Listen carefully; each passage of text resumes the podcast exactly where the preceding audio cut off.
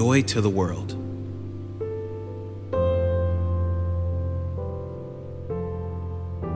Silent Night.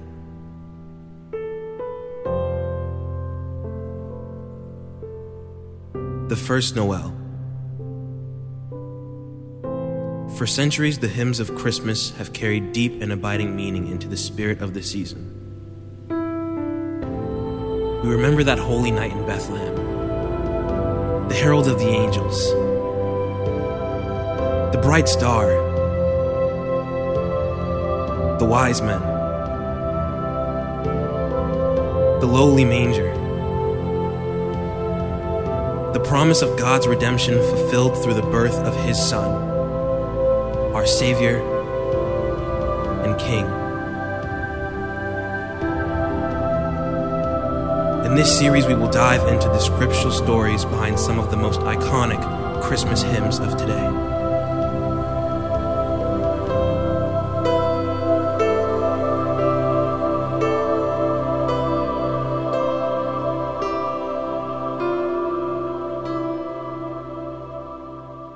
today we're going to talk about a song that is near and dear to my heart. We're going to talk about Silent Night. How many love Silent Night? I love this song. And uh, if you got a bulletin on the way in, we invite you to open it up, take it out, and in the bulletin there is a note page. We also invite you to fill in the blanks with us. There's a pen in the seat pocket in front of you or behind you. Make sure you get a pen. Write these things down. You're going to want to have this for later.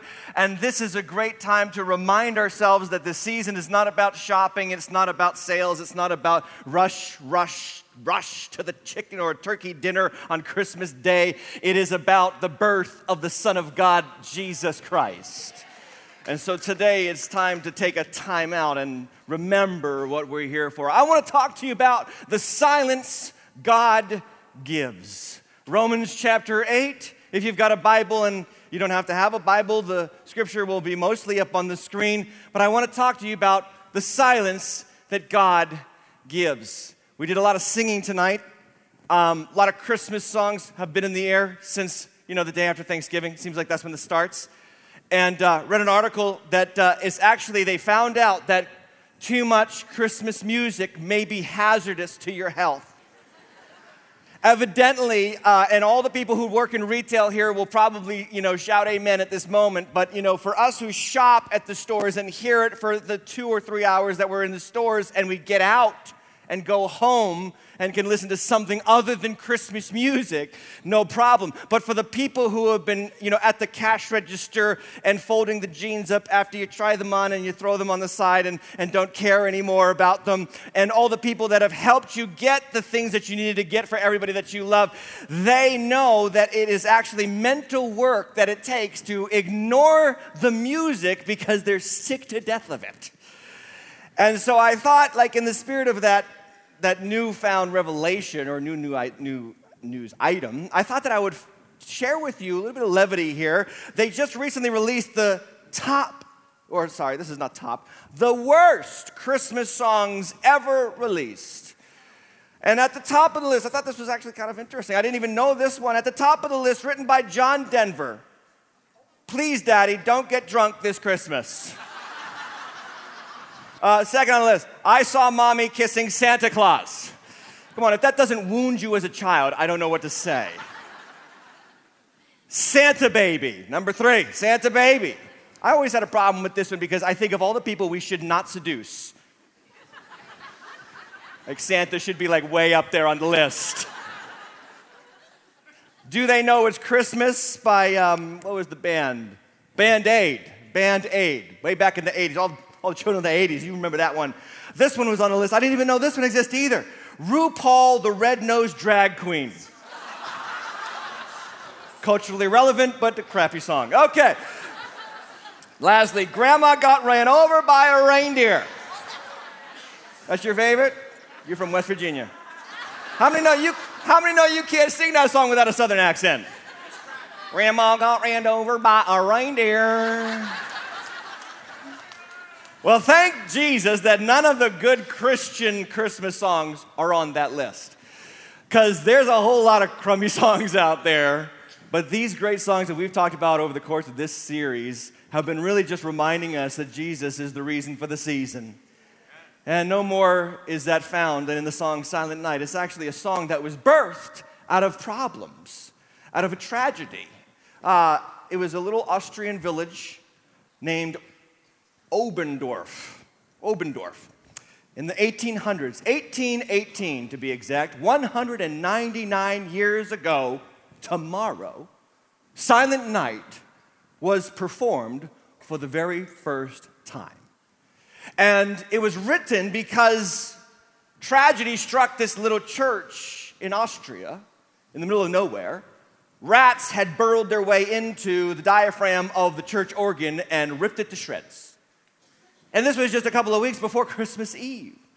So if you're a pastor of a little parish church in the middle of nowhere, and you've got Christmas Eve Mass coming up, what are you supposed to do with the singing? Well, guess what they decided to do? They decided to write a song that wouldn't need an organ. And so, out of the need of that moment, Silent Night was written down and then accompanied later on by musical instruments.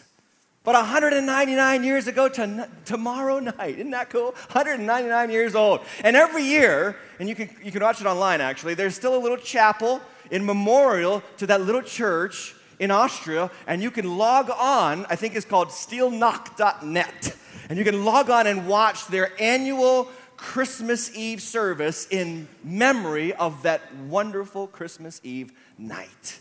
Sometimes our problems are actually the means by which God brings about his best things.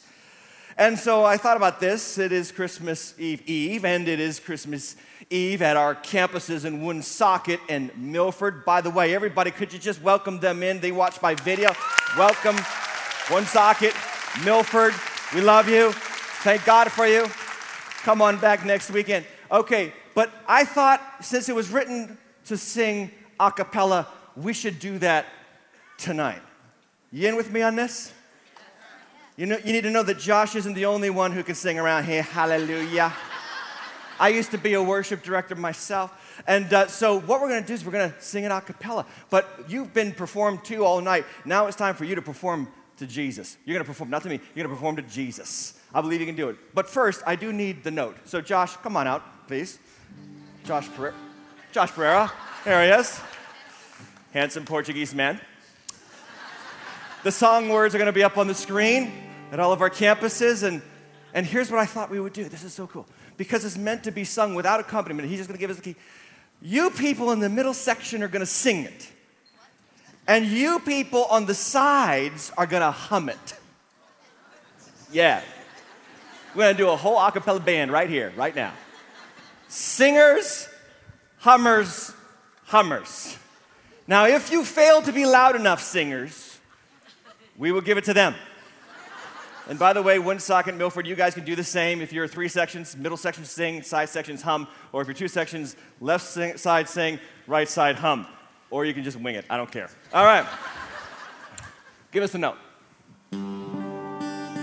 Sa, sa, sa, all right, all right, all right. You guys got that? Silent night.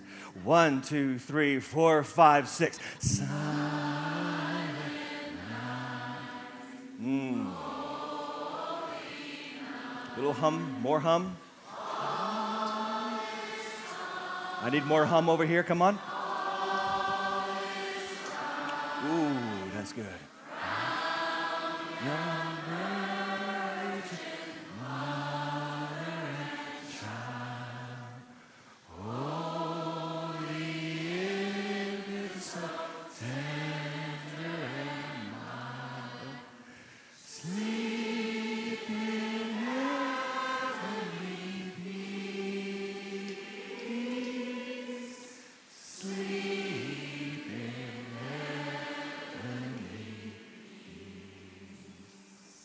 Wish you could hear what I heard.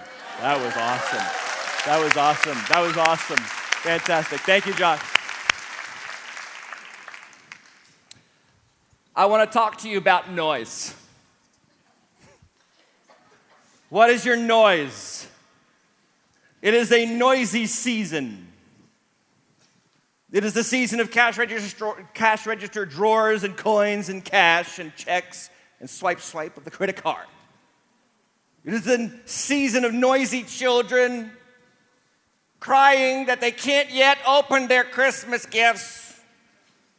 And after they open them, crying that one of them broke. And the stores aren't open and you're crying. This is the season in which we get around the Christmas table to argue about politics. It is the season of noise. What is your noise? Because I know you got one. I got them too.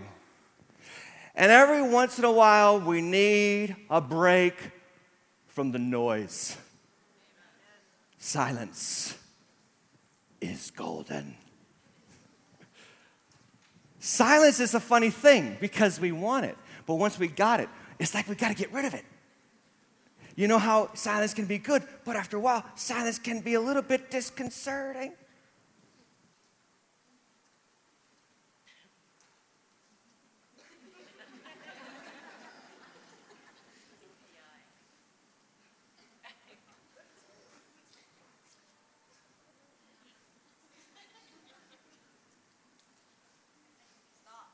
You see what I mean?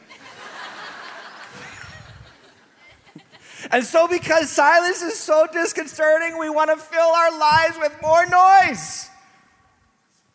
So, what do you do when it gets so noisy that you don't know what to do anymore with all the noise?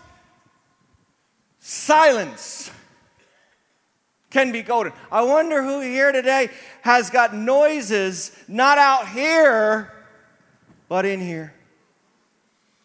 What's the noise up in here? The noise of insecurity. Oh, I don't think I'm all that. They've got it so much better than me. Why does God treat me like so much less than everybody else?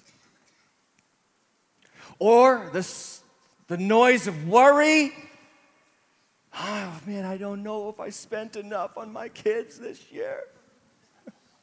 I don't know if I spent enough on my family. Oh my gosh, I spent way too much on my kids this year. What is your noise? How about the noise of guilt?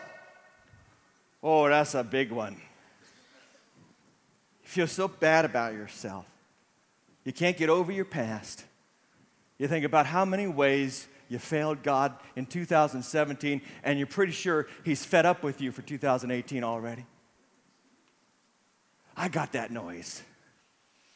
I'm half Italian. I know the noise of guilt. There's four levels of guilt, by the way. I know this. I've studied it. It's all up in my head. I haven't studied books. It's all up in here. There's the guilt of doing things you shouldn't have done. Level one. But then there's another level called level two. It's called the guilt of not doing the things that you should do. Like most of you, that's where you'll be next weekend when you're not here. Hallelujah.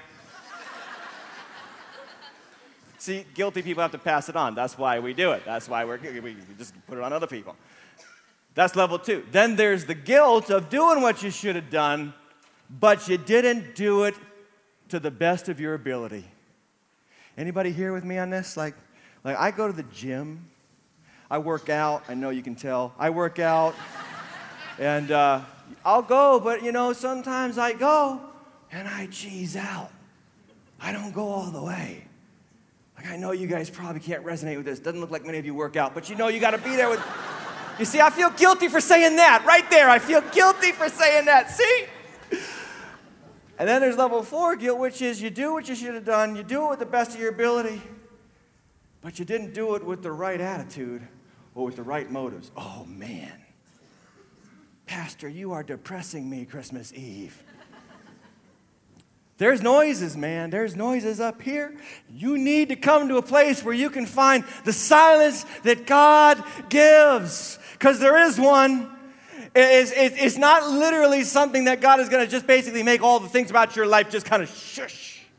No, that's not it.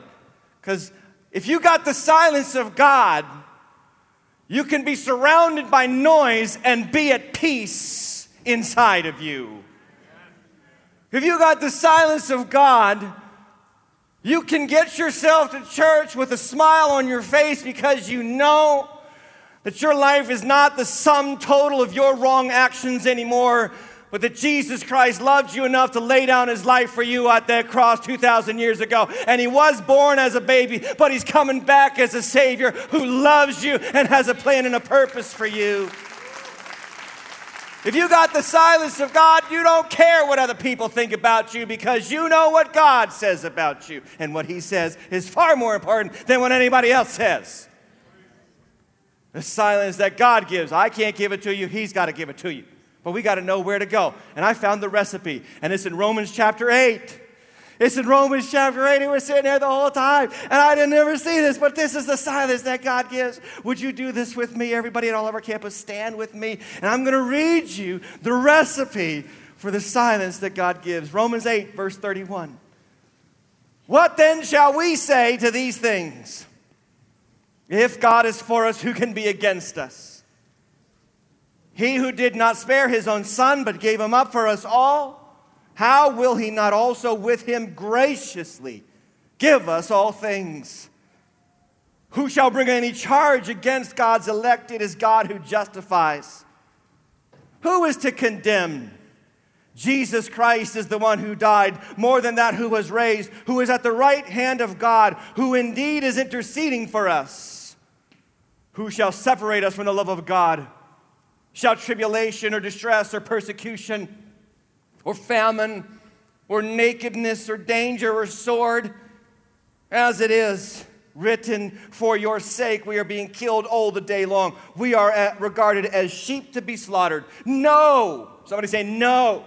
no. In all these things, we are more than conquerors through him who loved us.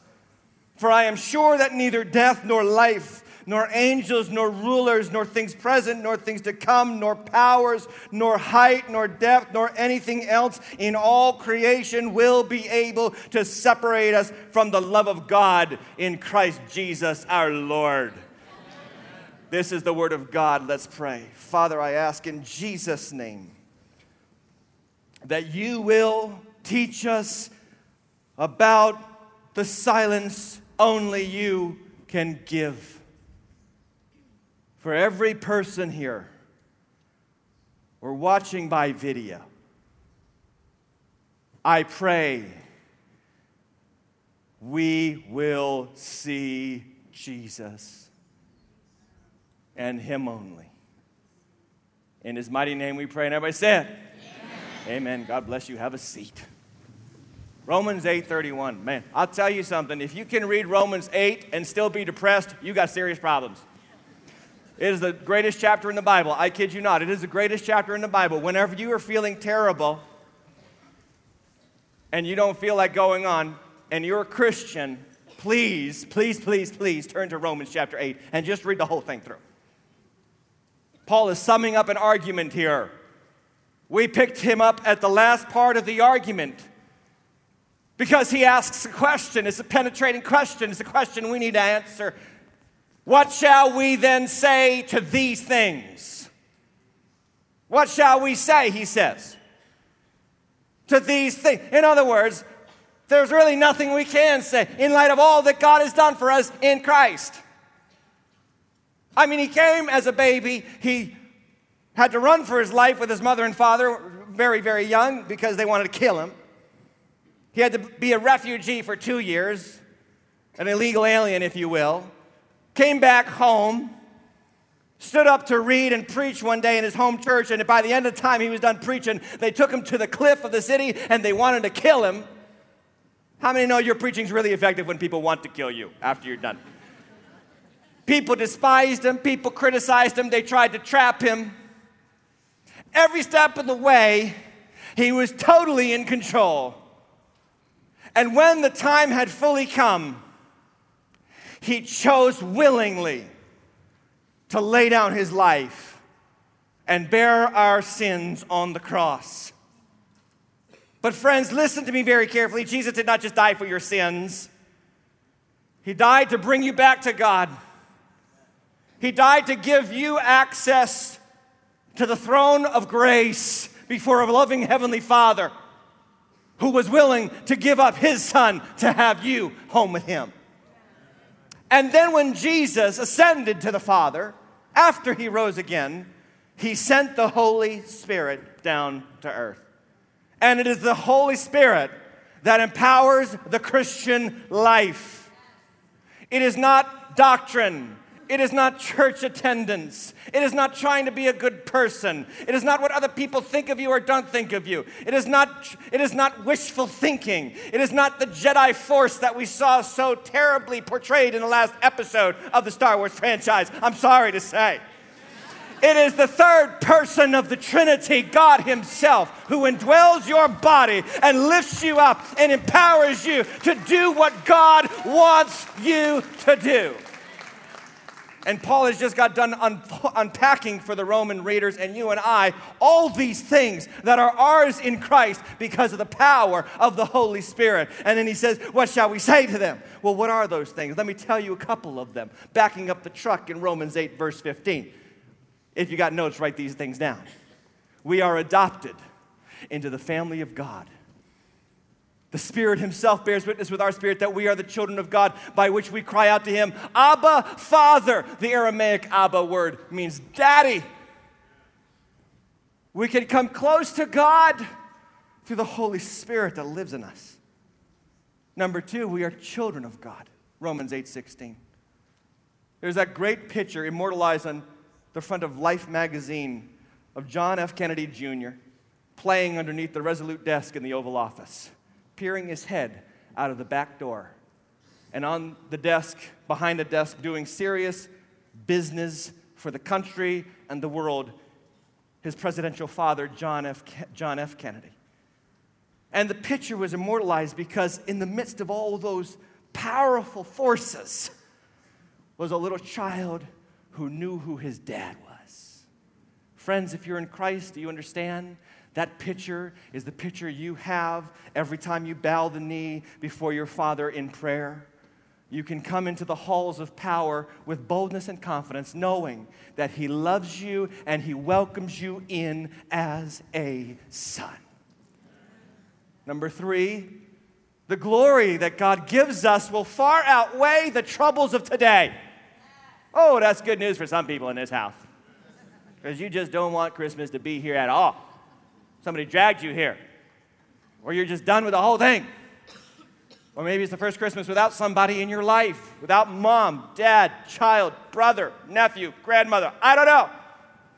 But you're feeling it right now. And even my mentioning of it brings up the wounds. You thought you'd forget about it by coming, and I did that. I brought it up. I'm sorry, but I want to tell you if you're in Christ, I want to tell you if you're in Christ, however strong the pain is today, the glory will be far stronger in the day to come when Jesus returns. I'm telling you, that's the witness of the Holy Spirit. Number four, the Holy Spirit prays for us in our weaknesses. When I read that passage this weekend, I said, I'm so glad that the Holy Spirit doesn't laugh at us in our weaknesses. He prays. Ah. The Holy Spirit, the third person of the Trinity, is in me, praying for me. All my guilt, He's the one praying over it. All my issues, He's the one saying, Father, I believe. You can change Him. And you're not done with Him. And the best days are yet to come for Him. The Holy Spirit. And fifthly, most famously, in all these things, God is working for the good of those who love Him and are called according to His purposes. Does it get any better than that? to know that, yeah, you might have to go through some serious stuff this year, but God's going to work it out. You know, you know what my grandma used to do with the, with the leftovers from, from Christmas dinner? She used to do this every year. She would take all the leftovers, the chicken, the broccoli, the stuffing, the mashed potatoes, the turkey, whatever it was, and she'd get herself a big old pan And she'd put all the chicken in there, and the broccoli, and the peas, and the corn, and the carrots, and she'd just shake it up, and then she would put breadcrumbs on top. How many know bread is from heaven? and then she'd put some Parmesan cheese on there, stick it in the oven, and about an hour later, it'd come out chicken or turkey, Christmas leftover casserole. I'm in heaven. Why don't we just have this for the meal in the first place? It's glorious. Let me tell you something though. This is what God does with your life. He takes the problems, He takes the pains, He takes the good, He takes the bad, He takes the leftovers, He takes what people have done to you and what people haven't done for you, and He puts them in a pan and He heats them up in the power of the Holy Spirit and He brings it out and He says, I put it all together and I wrapped it up tight for you to have a good life. So, Paul says, in light of all that, what can we say to these things? Answer is nothing. Because God has silenced every fear and doubt and anxiety. Now, I don't want you to leave here misinformed. Please don't take me to believe that everybody in here is already in the family of God and this applies to everybody. No, this applies to those who are in Christ. In Christ. See, Paul opens up Romans chapter 8, verse 1 by saying, There is therefore now no condemnation for those particular group of people who are in Christ Jesus. What does it mean to be in Christ Jesus? Well, it doesn't mean that you go to church. You could be a person that goes to church who is in Christ Jesus, but going to church doesn't put you in Christ Jesus. And it's not necessary that people have been confirmed, because a lot of people get confirmed and they never come back. And they never look up again. And it doesn't even mean that you've been baptized at Waters Church. And it doesn't mean that you're a good person. It means that you know. You know you were not good enough no matter how good you were. And if you were really, really, really, really, really, really, really bad, you know God's better than your badness. And you have resolved to stop being religious and believe that Jesus did what, what you couldn't do. He lived the life you couldn't lead. He obeyed God the Father in ways you could not obey. And then he died. And when he was on the cross, he bore your sin and my sin. And if we believe that, we are brought into Christ, spiritual union with Christ, covered by the blood of Jesus, our sins washed away forever. And the Father looks on us and says, This is my beloved child with whom I am well pleased.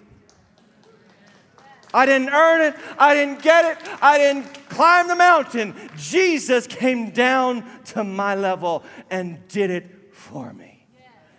And if I believe that, I got a lot of things going for me. and God brings silence to the voices in my head. Three areas where God brings silence, and then we're done. Number one, in Christ, God silences the voice of accusation. All the guilty people are with me on this. There's the voice of accusation. You didn't do it right. You didn't do what you should have. You should have done more. You didn't do it with the right attitude. Shame on you. If we could break open your brain and look at the thoughts, a little cloud bubble, little Peanuts cartoon cloud bubble up here. How many of you that would scare the living heck out of you. Amen. You're like, I don't want anybody to see what's up there because I'm thinking some seriously bad stuff. Accusation. Paul says, What shall we say to these things? If God is for us, who can be against us? And then he says, Who shall bring a charge against God's elect? You ever feel like you've been charged with a crime? That's the word here. The word is, is legalese for being, for being put on trial for all the things you did wrong. And I, there's this in, inward part of us that that's how it is. This is why some of you avoid church like the plague. Or why you're angry with your Christian brother or your, or your morally self righteous sister. Because they don't know where you've been and you don't know what you've got, gone through. And, and they, don't, they, don't, they can look like they have their act together, but you might know the truth. And so you still, though, you feel condemned and charged with a crime. And he says, Who shall, who shall condemn? Who is to condemn us? That means to actually put away in prison, administer the sentence. Some of you feel that. The, the feeling of hopelessness that you can't be good enough, you can't be the right mother you need to be, the right father you need to be, the right son. condemnation, accusation. Who's against? You got to realize this. You've got a spiritual enemy. The Bible makes no bones about it. There's an accuser. His name is Satan. Romans, uh, Revelation 12:10 says the salvation and power of the kingdom of our God and authority of Christ have come for the accuser of our brothers has been thrown down, who what? Accuses them day and night before God. A heavenly throne room where Satan is up there throwing your sins in the face of the Father, throwing your sins in the face of the Father. Every single time you wake up. When you're going to bed at night, you can't sleep. Wake up in the middle of the night, you can't go back to sleep. I feel like I feel like a failure. I feel like I'm terrible. I feel like nobody wants to see me. And, and the voice of accusation, loud and persistent. 1 Peter chapter 5, verse 8 says this that he is a roaring lion, seeking to devour. He roars. How, what are we supposed to do? Resist him in your faith. What faith?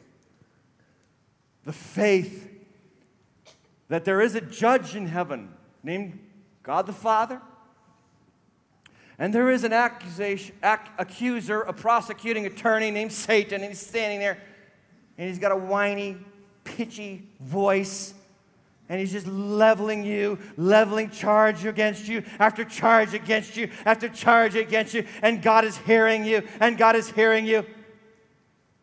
But you have to understand that you have an advocate on the defense side of the courtroom whose name is Jesus who says, I know what they did, Father, but remember what your word says. And remember the covenant we made together that I would lay down my life and my blood would cover and wash away every guilty stain from their conscience. And the Father says, Case closed. The accused may leave the building. Who can condemn? Who can accuse? Silence the voice of the accuser.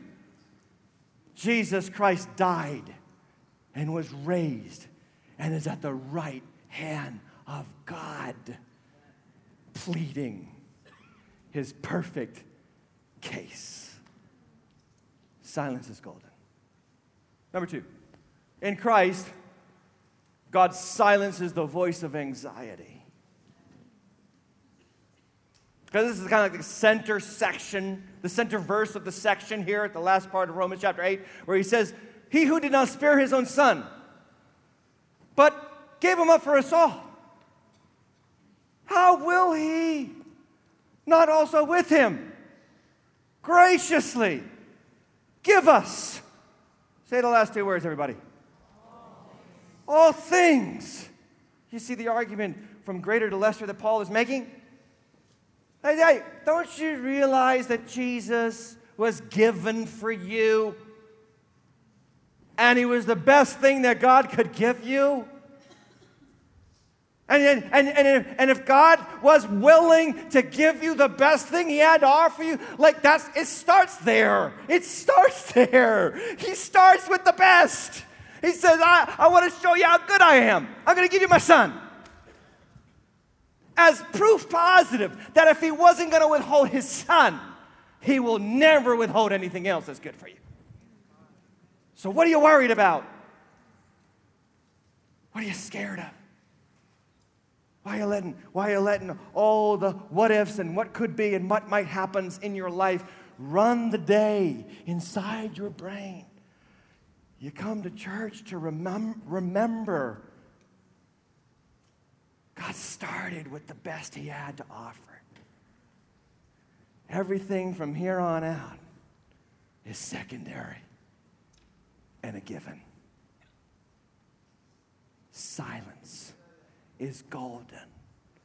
Uh, I like how the, a lawyer from Pennsylvania named Jeff Lewinthal said it. I, I really like this testimony. He's a Jew and a lawyer. Sometimes those two are the same thing. But he said, For years I attended Hebrew school with my friends three times a week to prepare for my bar mitzvah. But it was in my second year that we discussed the one issue that piqued my interest. Jesus was a good man, the rabbi said. He was a rabbi, but he was not the Messiah. Though I said nothing at the time, I was disappointed because I had come to like Jesus from the movies I had seen around Christmas and Easter. I liked his gentle nature and powerful words. In my third year, a new teacher said the same thing. I raised my hand and I asked, Could we just talk about this? Because I'd like to know how or when we made the decision that Jesus is not the Messiah. No, the teacher replied. We don't have time to talk about it. That seemed unusual to me because our teachers genuinely liked when students had questions, but the subject was dropped. As a child, I once came to my parents in fear when I learned that people died. That fear undoubtedly spurred my interest in finding God. At college in the 1960s, I examined many religions, still seeking to answer to my fear of dying. I tried to follow various claims of peace from Eastern religions, meditations, prophets, and gurus.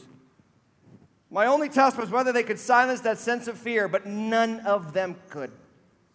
While I was in law school, I remembered that I had liked Jesus when I was a boy and decided to read his words for myself in the New Testament. I was amazed by his teaching and I was floored when I began to realize that this Jesus was, in fact, the Messiah of Israel. When I invited Jesus into my heart, I felt the weight of the world come off me, and a strong sense of peace enveloped me. That sense of fear was finally silenced, and I am happy to report that it has not returned for 35 years, and it never will. God silences in Christ the voice of your anxiety. And thirdly and finally, in Christ, God silences the voice of abandonment. Is there anything worse than being alone or feeling alone? Because if you don't feel anxious and if you don't feel accused, Satan saves his best attack to try to convince you nobody cares, you're on your own, you're all alone. Think about the fact that we put prisoners, when we want to escalate their punishment, where do we put them? Solitary confinement. Like, that's the worst we can do. And Satan is the cosmic prison warden, trying desperately to get you to think you are the only one. No one really likes you or loves you. And you have gone way too far for God to forgive you. To this, Paul says, Who shall separate us from the love of Christ. If God gave his son, if God sent Jesus to earth, it was a resolute statement that he wants to come and be with you. What does the angel say? You shall call his name Emmanuel, God with us that if you're in Christ, you're never alone. If you're in Christ, you're never alone.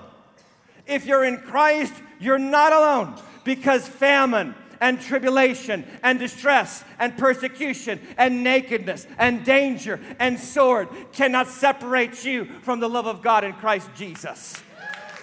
Nothing can take you away from Him. Now, just because that's a reality doesn't mean that sometimes it's going to feel a little bit like that, because he says in the next verse, as it is written, for your sake we are being killed all day long. We are like sheep counted to be slaughtered, regarded as sheep to be slaughtered. In other words, some people are going to look at us and think, What are you getting out of following Jesus? Your life doesn't look any better than mine. What's going on? God seems to have abandoned you. And on the outside, it might look like that because Christians can go through cancer, and Christians can go through heartbreak, and Christians can go through death and the valley of the shadow of death. But we also know that though we go through the valley of the shadow of death, we will fear no evil, for He is with us. His rod and His staff, they comfort us. And I know I'll dwell in the house of the Lord forever. And so he concludes with this rounding statement of fact no. Silence. In all these things, we are more than conquerors through him who loved us. For I am sure that death nor life, nor angels, nor demons, nor things present or things to come, or powers, nor height, nor depth, nor anything else in all creation can separate you from the love of God in Christ Jesus, our Lord. Silence is golden.